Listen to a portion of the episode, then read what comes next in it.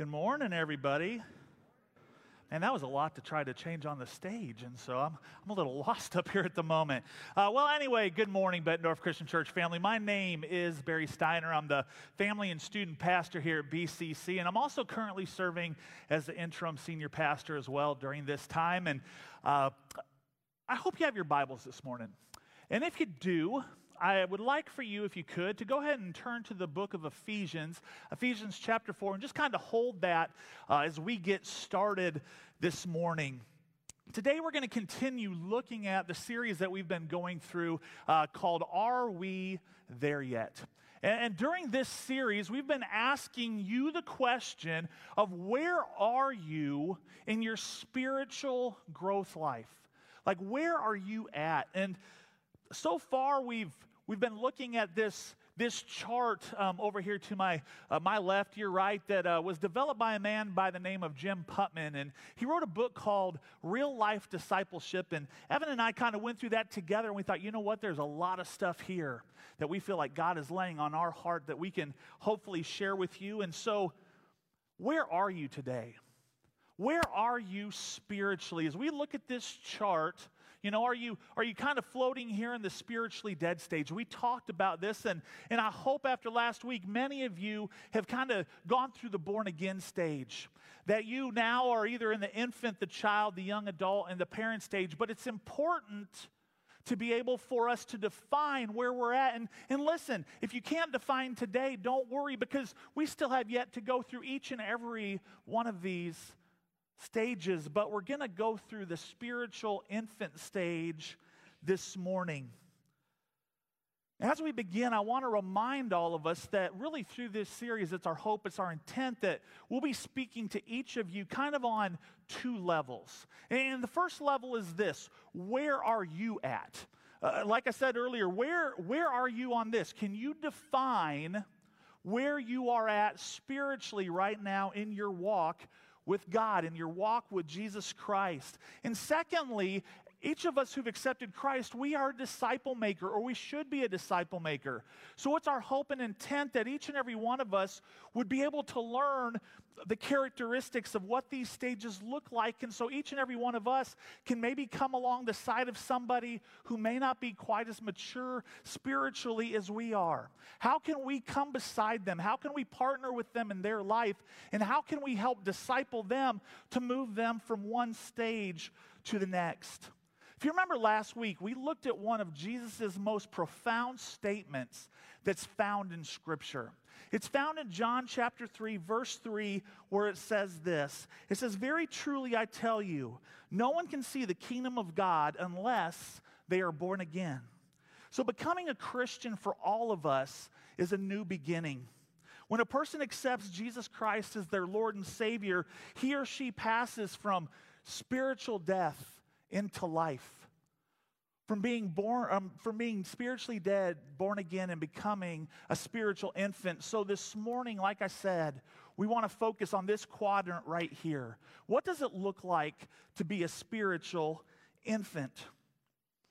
Regardless of our physical age, so, regardless of how old we are, right where we are at, you know, when we first become believers, each and every one of us is right here an infant. This is where we start. We can't jump ahead. Everybody who accepts Christ when they're a new believer starts as an infant, and this begins the process of discipleship.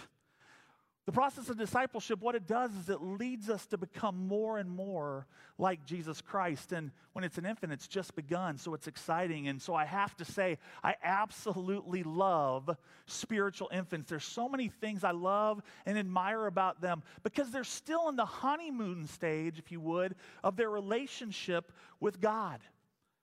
They're often excited about their faith and they can become very, very passionate for Jesus new believers or, or infants, sometimes they do the best job of telling their friends or testifying about who Jesus is because it is so new and it's so fresh on their minds. This transition from death to life for them has made a huge impact on their life, and they can't help but want to share it with people.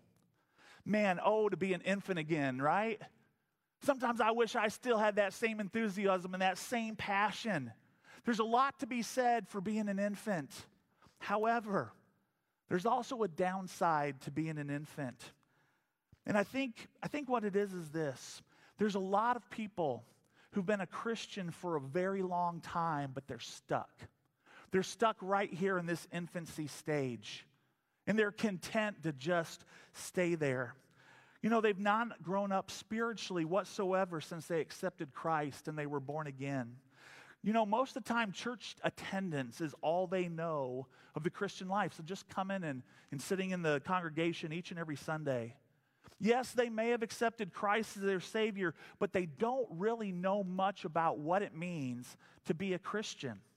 So today, what I want to do is I want to look at the need for each and every one of us of why we need to grow up. Why does Jesus expect for us to grow up and not stay in this infancy stage? But I also want to be able to look at just a few of the characteristics of this, um, of this stage.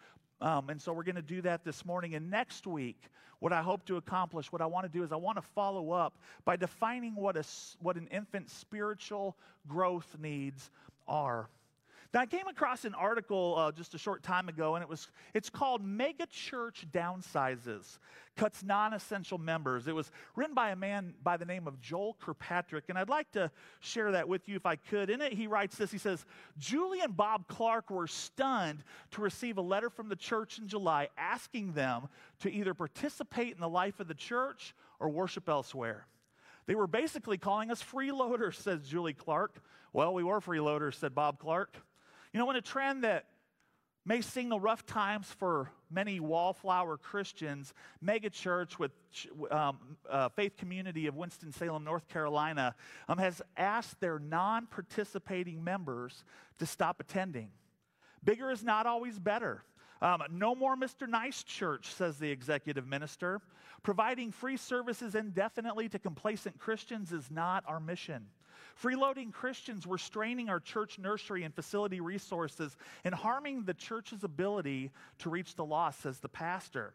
When your bottom line is about saving souls, you get impatient with people who interfere with that goal. So, Faith Community sent polite but firm letters um, to families who had attended church services and other free events, but had never volunteered, had never tithed, and did not belong to any small group or other ministry of the church.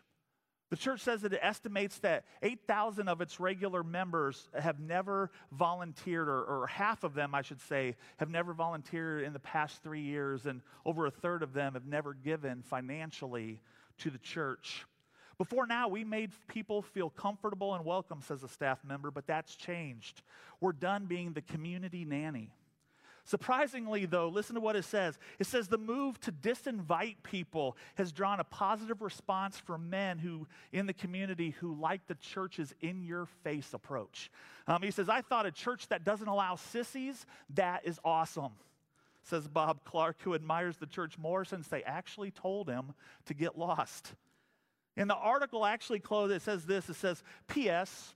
This is not a true story, um, though we wish it were. Um, this was written for a satirical um, publication. And it seems rather harsh, but I, I, believe it's not really too far off from what the Apostle Paul writes to the church at Ephesus, although I think he did it in a little bit nicer way. And so, um, if we could, I'd like to read this uh, fourth chapter uh, of uh, the book of Ephesians, and we're going to look at verses 11 through 16. So Christ himself gave the apostles, the prophets, the evangelists, the pastors, and teachers to equip his people for works of service, so that the body of Christ may be built up until we all reach unity in the faith and in the knowledge of the Son of God and become mature, attaining to the whole measure of the fullness of Christ. Then we will no longer be infants tossed back and forth by the waves and blown here and there by every wind of teaching and by the cunning and craftiness of people in their deceitful scheming. Instead, speaking the truth in love, we will grow to become in every respect the mature body of Him who is the head, that is, Christ. From Him, the whole body, joined and held together by every supporting ligament, grows and builds itself in love as each part does its work. So, what I want us to see this morning is this God has designed his church to function like a loving family that each and every one of us can invite people into. The church is a place that exists for the purpose of bringing the spiritually dead to life and then helping people grow and mature from being spiritual infants to being spiritual young adults and spiritual parents. I don't think Jesus ever intended for any of us to just come and fill a seat on Sunday morning.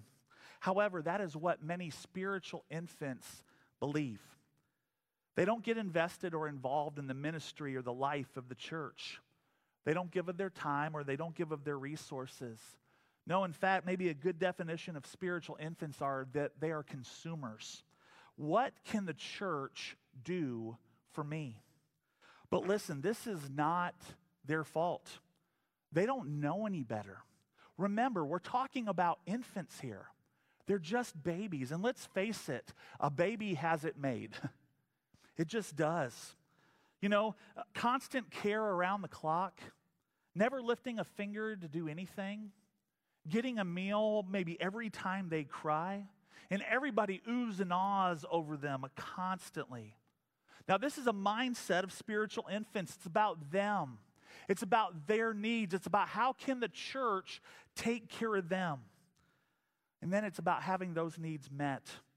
They don't realize that they're supposed to be involved and invested in the life and the ministry of the church. Now, I want you to understand, I'm, I'm not bashing spiritual infants this morning. In fact, I love babies because babies are always beautiful, even when they're ugly. You know what I'm saying? Uh, everybody loves babies. But the problem is this nobody thinks it's cute when a person remains a baby for too long. You know, if a small child never learns to walk and talk, never figures out how to feed themselves, never outgrows the need for diapers, it's a sign that there is something terribly wrong. If your baby were to ever stop growing up into maturity, you would probably call it a tragedy. And in fact, if your teenagers were still acting as immature as they were before they turned two, which many of them probably are, you know, you'd be looking for professional help. Why? Well, even though we all love babies, we still expect for every baby to grow up. When God calls us to be his children, we all start out here. We all start out as spiritual infants. It's unavo- unavoidable. Remember, Jesus said last week, and we shared it even this morning in John 3 3, that before we can ever become a part of God's family and enter heaven, we must be born again. So that's where we start. But each and every one of us must grow up. We have to grow up. In 1 Peter 2, verses 2 and 3, the Apostle Peter writes, Like newborn babies, crave pure spiritual milk, so that by it you may grow up in your salvation now that you have tasted that the Lord is good. You know, here Peter's telling us that each and every one of us start off our Christian lives as newborn babies who need this pure milk, which is the Word of God. This is the spiritual starting point for each and every one of us. We need to understand and get invested in God's Word. But then listen, listen to what he says here. He says that by God's Word, by this, we will grow up. God does not want any of his children to remain infant like forever. Just like every earthly father, our heavenly father wants to see his children grow, to become healthy. Specifically, God wants us to grow up and to mature by continually becoming more like his son, Jesus Christ. The writer of Hebrews, I, also addresses this. If we look at uh, Hebrews chapter 5, verses 12 through 14, the writer here says, In fact, though by this time you ought to be teachers, you still need someone to teach you the elementary truths of God's word all over again. You need milk, not solid food. Anyone who lives on milk, being still an infant, is not acquainted with the teaching about righteousness. But solid food is for the mature, who by constant use have trained themselves to distinguish good from evil. I feel like this writer is clearly rebuking those who should be mature in their faith by this time. And they should be mature in their understanding of God's word, but they are still just drinking milk in their faith. This is quite a different tone from the passage that we just read in 1 Peter. Peter says newborn babies should crave spiritual milk. But this passage says that we need to move on. We mean we need to move on to the real meat of things. We've got to move from milk to solid food. And the unfortunate thing is that too many followers of Christ are content to just stay where they are, sip on a little bit of milk like infants, and just stay there. But this is not God's design for us. Yeah, there is a time for being an infant, but we're not supposed to stay there. There's a time for drinking this milk, God's word, but we're supposed to grow and we're supposed to start taking on this solid food. We're supposed to grow in our faith. We're supposed to get invested in the life of the church. We're supposed to grow. I, think this is well illustrated in, in a book called uh, The Lost Art of Disciple Making. The author of it, Leroy Eims, he, he illustrates what it looks like to grow, or maybe some of the problems that are involved when we don't grow. But he says, one spring, he says, our family was traveling from Fort Lauderdale down to Tampa, Florida. And he says, as far as the eye could see, orange trees were loaded with fruit. When we stopped for breakfast, he says, I ordered some orange juice with my eggs, and the waitress told me that she was sorry. She says, I can't bring you orange juice because our orange juice machine is broken. He says, I was completely dumbfounded. He says, Here we were surrounded by millions of oranges. He said, In fact, the plate I was eating my food off of was uh, garnished with orange slices. We were surrounded by thousands of gallons of orange juice, but we couldn't have any because the restaurant was dependent upon the machine to get it. And then he writes this he says, Christians are sometimes like that.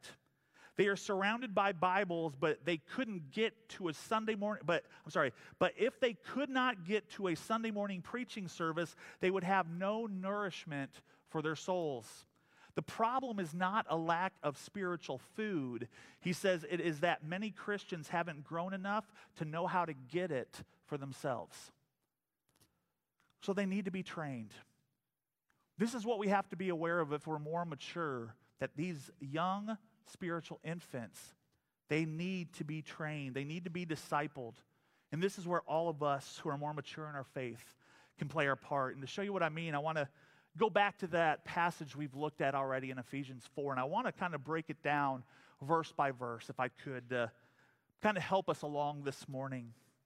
In verse 11 and 12, it says, So Christ himself gave the apostles, the prophets, the evangelists, the pastors, and the teachers to equip his people for works of service so that the body of Christ may be built up.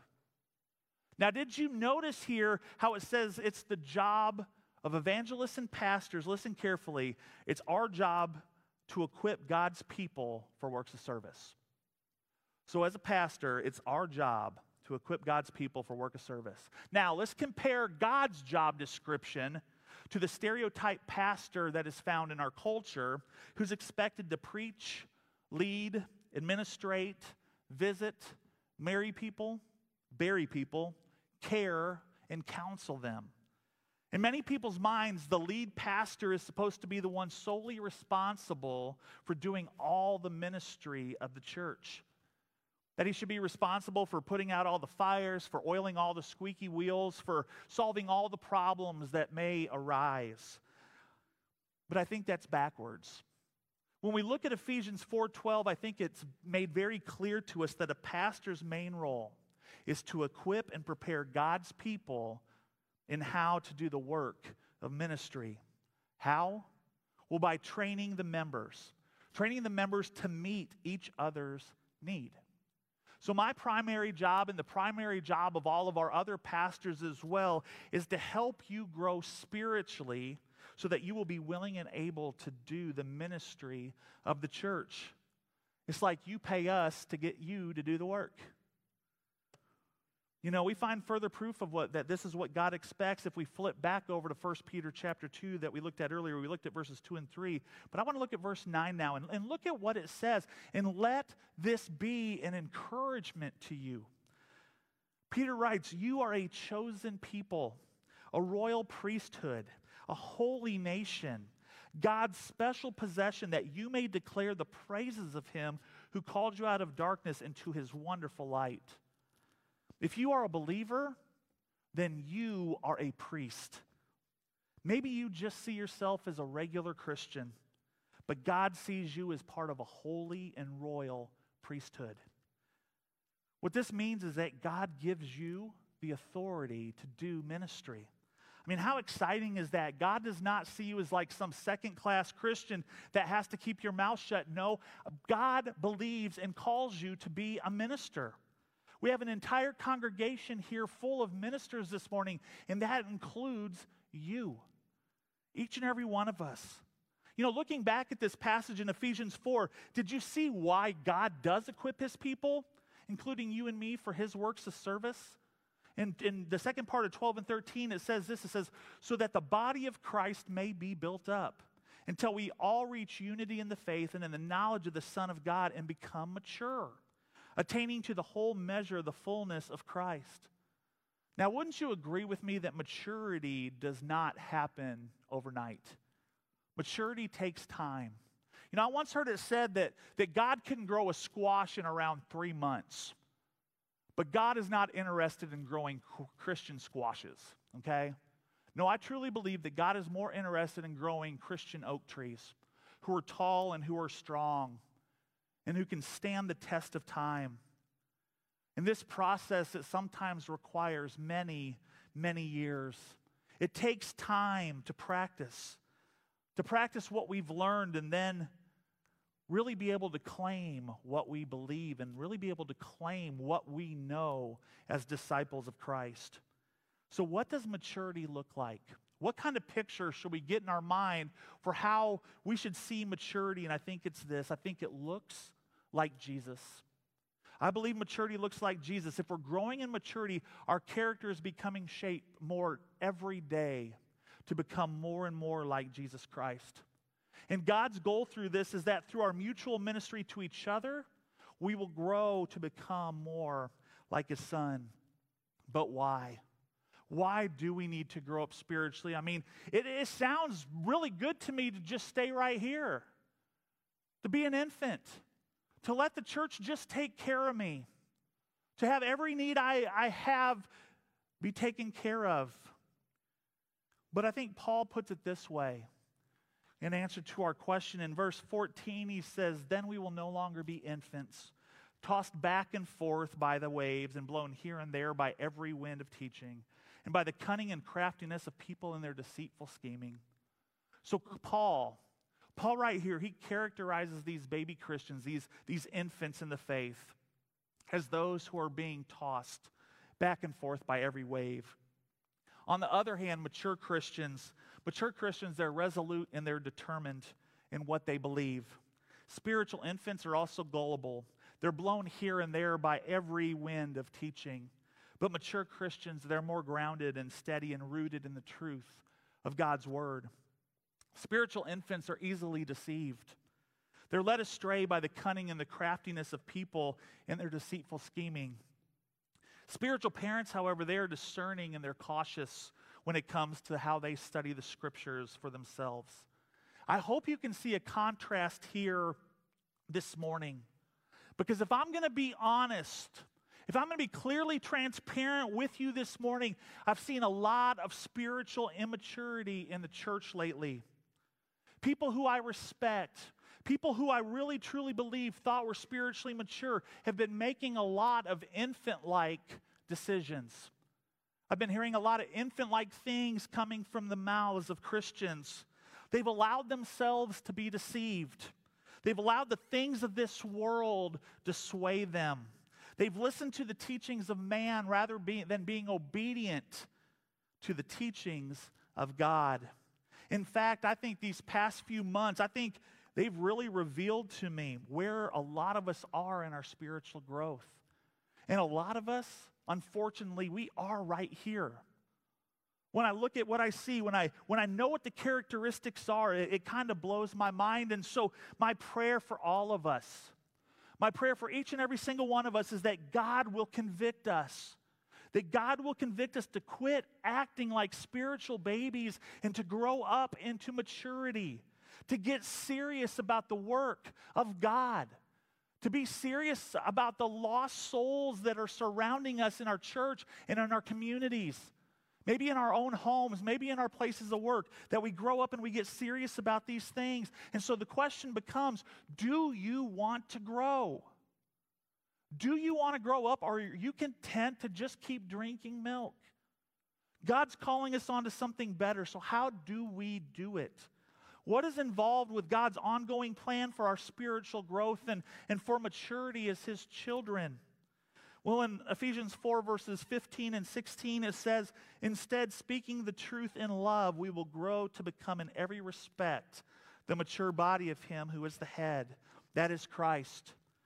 From Him, the whole body, joined and held together by every supporting ligament, grows and builds itself up in love as each part does its work. And so, what I see here in these verses is I believe we do it together. We do it as a community. We do it through fellowship and through speaking the truth to each other in love, through discipleship. And some of us this morning, we have to make the decision. We have to make the decision if we want to become more closely connected in fellowship and discipleship with other members of the church body. And for some of us, it, uh, hopefully it starts today. Some of us, we need to make the decision to be willing to do our part and invest. Invest in the life and the ministry of BCC starting today. I believe that one of the reasons that God has each and every one of us here at BCC is that He wants us to grow to become more mature through the process of serving and discipling others. God wants us to grow those who are spiritual infants. He wants them to grow into spiritual young adults and spiritual parents themselves. I believe that's our purpose. I believe that's why we're here. I believe it's to grow baby Christians into mature Christians. So, if we're going to do this, if we're going to be able to minister to the body of Christ and we're going to be able to lead them on to spiritual maturity, again, specifically those this morning who are in this spiritual infant growth stage, it's important to know and to recognize what the characteristics of this stage, this infant stage, are. And so, according to Putman's book, a spiritual infant is characterized by the word ignorance. I hope that doesn't sound harsh, but they just don't know much about their faith. They're rookies in this. They're novices. They don't, they don't know everything Scripture says yet. They're also confused about their new faith. They're dependent on those who are more mature in their faith to bring them along as well. So, the beliefs and the values, the attitudes and behaviors that we see as a part of a spiritual infant, include these things ignorance about what they need spiritually, and what the Bible says about life and the purpose of a Christian. There's also ignorance about or frustration towards Christianity in the true and in the church, I'm sorry. They also believe that, you know, Christians make no mistakes. And I don't know about you, but I think I make a few from time to time. So, young Christians, infant Christians, they have an unrealistic expectation of not only themselves, but other people. And this is why so many times in this group we hear, well, Christians are just a bunch of hypocrites because they don't realize, yes, we, we still make mistakes. Sometimes um, there's a worldly perspective that they have about life that basically mixes a little bit of spiritual truth in with it, but they're still mostly listening to what the world has to say. And sometimes they mix Christianity right along with other world religions, but they really don't know that that's what's happening. They don't realize that they're doing that. Now, some of the things that you might hear spoken by a spiritual infant to kind of reveal who they are would be these things. You know, I don't have to go to church to be a Christian. You know, I gave my life to Jesus and I go to church, but I just don't need to be close to other people. I don't have time to be in a relationship with other believers. I pray and I read my Bible, and, and that's good enough for me.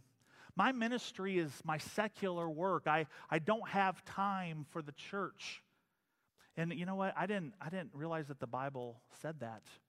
These are things that sometimes spiritual infants say. Because more often than not, a spiritual infant has very little Bible knowledge yet. Again, this is a first step for them. However, it is possible for spiritual infants to actually know a lot of Scripture. There are many spiritual infants who have sat through a lot of sermons. They could probably tell you a lot of things biblically, but they grow very little in their faith because no one guides them through the process. So these Christians, they remain spiritual infants because they miss the point of the gospel, which is a relationship with God that leads us to a relationship with others. Putman writes, he says, I believe that most American Christians are stuck in this stage because they were converted and then they were allowed to stay in the nursery. When spiritual infants stick around long enough, he says, to become a part of church culture, they can pick up the Christian lingo.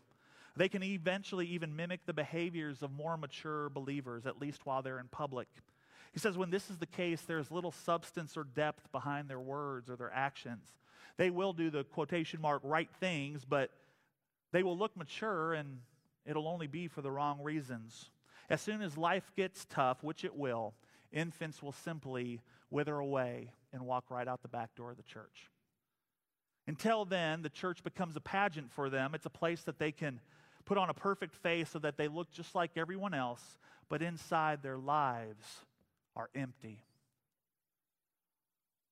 I don't know if you feel this way this morning. But chances are, if some of the things that were said are things that you've said, if some of the characteristics are things that you see in your own life, you could be an infant. And remember, that's okay. There's not a knock. We all have to start somewhere, but we have to get connected with other believers who can help grow us and mature us in our faith. We can't do it alone. So, what does an infant need to do to move on to the next stage of spiritual growth? Well, like I said, we're going to kind of talk about this next week, but I don't want to leave you hanging, so I'm going to give you a few things. If you want to move on to become a spiritual child, this is what you need to do. You need to attend church weekly. No more of this, I, I can come to church once a, once a month or twice a month and feel okay. No, if you truly want to grow, if you truly want to invest in the lives of others, if you truly want to grow yourself, you have to be here. You have to be a part of the family. You have to be a part of the fellowship. You need to regularly read your Bible. You need to be in it each day. You need to be consuming the Word of God and allow it to change you from the inside out. You need to invest in a prayer life. You need to share your faith. Yes, even infants can share. Why? Because they're the most passionate. It's the newest and the freshest to them. They're excited that God has brought them from death to life. So many of us who might even be up in the spiritual parent stage have maybe forgot what that was like. Maybe we've lost that passion. Maybe we're going through the motions because we believe in them, but we've lost the passion that an infant has. But an infant needs to tithe. An infant needs to put off sin and forgive other people, to serve others and to serve the church. They need to discern what they're putting into their mind through media and through social media. They need to avoid temptation. They need to redirect their thought life. They need to get involved in a life group and allow themselves to be discipled. And listen, there might be some of you here this morning who think that you might be out of this stage. You think you might be a parent, or you think you might be, uh, uh, you know, just a, a young adult by now. But the truth of the matter is, if you've this morning said, Yes, this kind of defines me, or I find myself doing this, or listen, I just gave you the elementary teachings of what it means to be a Christian. That's what this list was. These are elementary things. These are for infants and children. If you're not doing these things, if you can't check this list off and say, This is what I'm doing, then you might really need to understand that this might be where you're at. And it's okay, but you need to grow. It's not okay for you to be here in a month or two months. You need to start growing and you need to start today. Because each and every one of these things, though, if you are mature and you know you're mature, these things have to be taught. Remember, these are infants, they don't know any better. We need to start allowing them to see us as mature disciple makers, living a discipleship lifestyle. They need to see us out there doing things so that they themselves can imitate those behaviors but they also need to have someone personally sit down with them, someone who is more mature in the faith, and allow them to come along beside them and show them the way. If it wasn't for spiritual mentors in my life, can I just tell you, I don't know where I'd be today. If it wasn't for people who just took an interest and said, I, I, Barry, I want you to grow. It's time to become something other than a spiritual infant. I, gosh, I, I can't tell you. I can't tell you what it means to me. We need to become able to come along the side of others. And like I said, we're going to look at this more next week. We're going to continue to look at the spiritual needs of a spiritual infant. More importantly, we're going to look at their spiritual growth needs. What do they need to grow? And how can each one of us come along and be a part of that growth? So, listen, I want to invite you, be back next Sunday. Because, again, I think being here every week is something that is elementary. Let's pray together. Dearly Father, thank you for this day, Lord, and I thank you for your son, Jesus. God, I thank you for infants. I thank you for their passion. God, I thank you that they are still in the honeymoon period, that things are fresh and things are new. And God, that they understand this change that has taken place from death to life. God, they can be your biggest cheerleaders and your biggest, you know, uh, evangelists, but the issue is they just they don't know where to disciple people or take people from there because they need to be discipled themselves. And so, Father, help us understand this as a church. Help us understand that we're all a royal priesthood, that we're all ministers, that we're all called to share your word with those around us, that we're all supposed to take somebody and help disciple them. So, Father, just put that person in our heart, and God, give us the courage, give us the strength, and give us the knowledge to be able to do to do that. It's in Jesus' name I pray. Amen.